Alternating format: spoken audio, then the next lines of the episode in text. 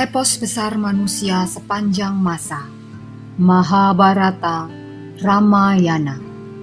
Karya C. Raja Gopalacari Diterbitkan oleh Ircisot Dibacakan oleh Dian Sitoresmi dan Mariana Widya. Bagian pertama. Mahabharata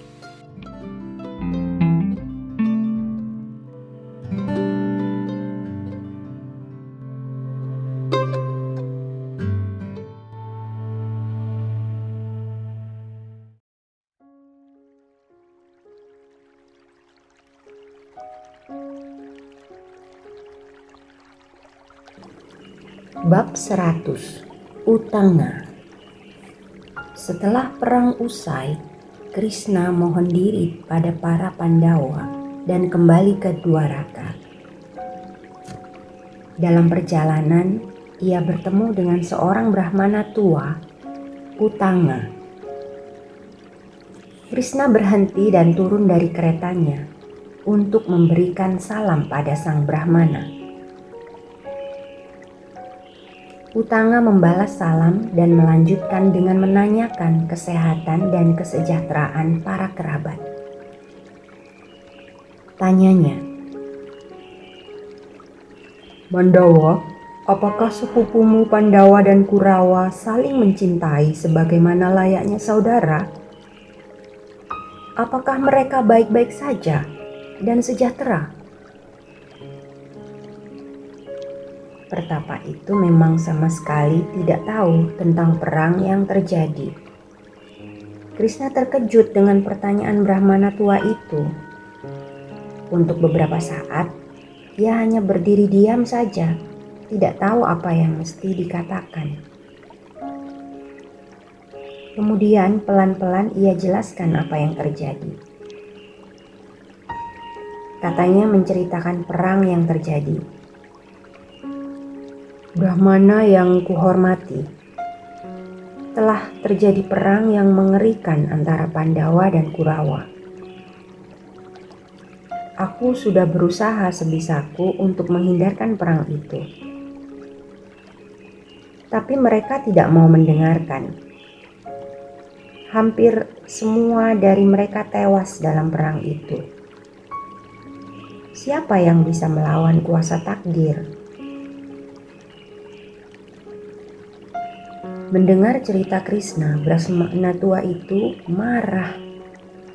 Dengan mata merah, ia berkata kepada Krishna, Wasudewa, apakah engkau ada di sana dan diam saja? Engkau benar-benar tidak bisa menjalankan tugasmu. Engkau pasti gunakan tipu muslihatmu dan membawa mereka ke jurang kehancuran. Bersiaplah menerima kutukanku. Wasudewa tersenyum dan berkata, Tenang, tenang, tenangkan dirimu. Jangan gunakan buah-buah tapa beratamu karena amarahmu ini. Dengarkan dulu ceritaku, dan jika engkau memang tetap bersikeras mengutukku, silakan kutuk aku. Krishna menenangkan Brahmana yang sedang gusar itu dan menampakkan diri dalam wujud Wiswarupa, wujud yang merangkum seluruh alam semesta.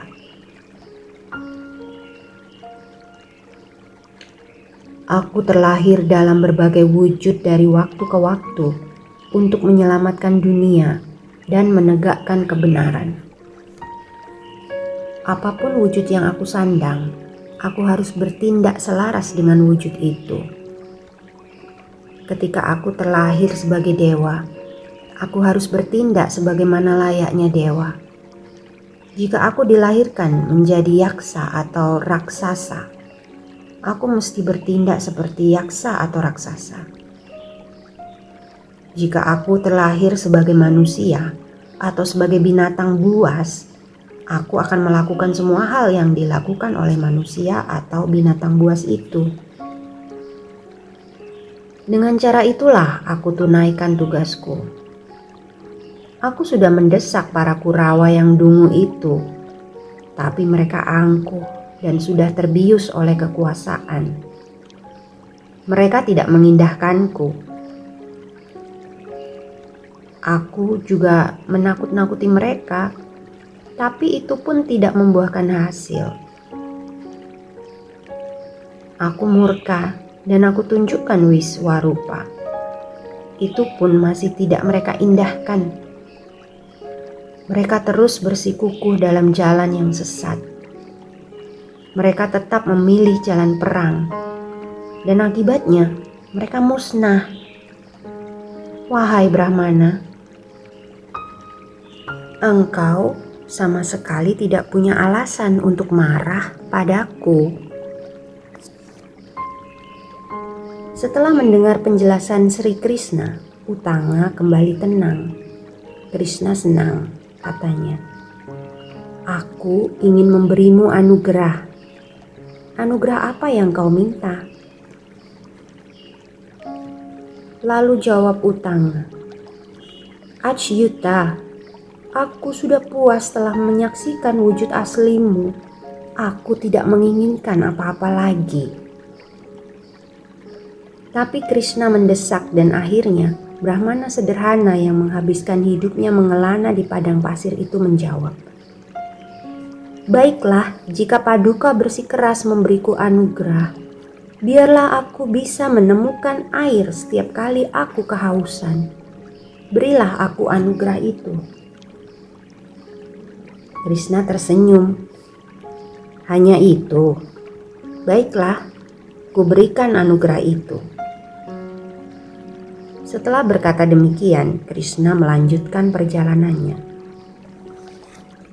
Suatu hari, Utanga sangat kehausan. Ia tidak bisa menemukan air di mana pun. Ia teringat anugerah yang diberikan Krishna. Segera, setelah ia menggunakan anugerah itu, seorang nisyada muncul di hadapannya. Pakaiannya kumal, sebuah kantung air tergantung di pundaknya, ditemani lima anjing. Nisyada itu tersenyum pada Utanga dan berkata, Tampaknya engkau sangat kehausan. Ini air untukmu, silakan minum. Sambil mengulurkan kantong air. Utanga menatap laki-laki itu, anjing-anjingnya, dan kantong air yang ditawarkan padanya.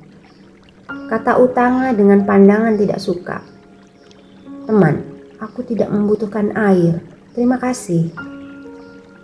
Setelah berkata demikian, ia memikirkan Krishna. Katanya pada dirinya sendiri, "Benarkah ini anugerah yang diberikan Krishna kepadaku?" Nisyada yang tidak punya kasta itu terus mendesak Utanga untuk menghilangkan rasa hausnya. Tapi semakin didesak, Utanga semakin marah dan menolak untuk minum. Akhirnya pemburu dan anjing-anjingnya lenyap dari pandangan. Melihat pemburu itu hilang secara tiba-tiba, Utanga berpikir, siapa sebenarnya pemburu itu? Ia pasti bukan Nishada yang sebenarnya. Itu pasti ujian dan aku telah gagal melewatinya. Pikiranku lah yang membuatku gagal melewati ujian ini. Aku menolak air yang diulurkan Nisyada itu.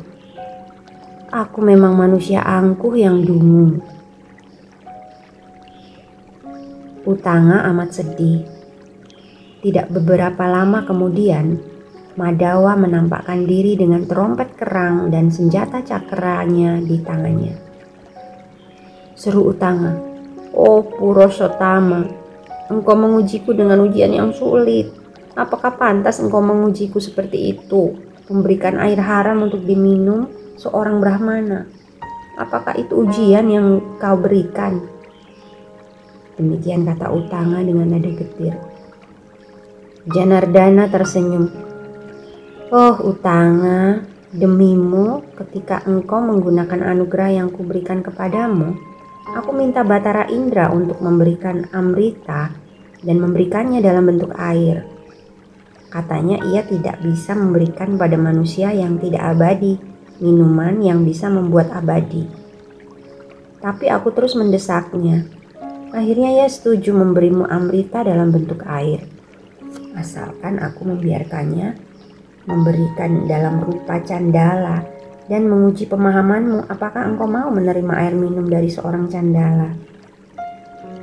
Aku menerima syarat itu karena aku percaya engkau sudah mencapai tingkatan jana dan telah menjadi abadi. Tapi lihatlah apa yang kau lakukan. Engkau membuatku kalah di hadapan Batara Indra. Utanga menyadari kesalahannya dan merasa malu.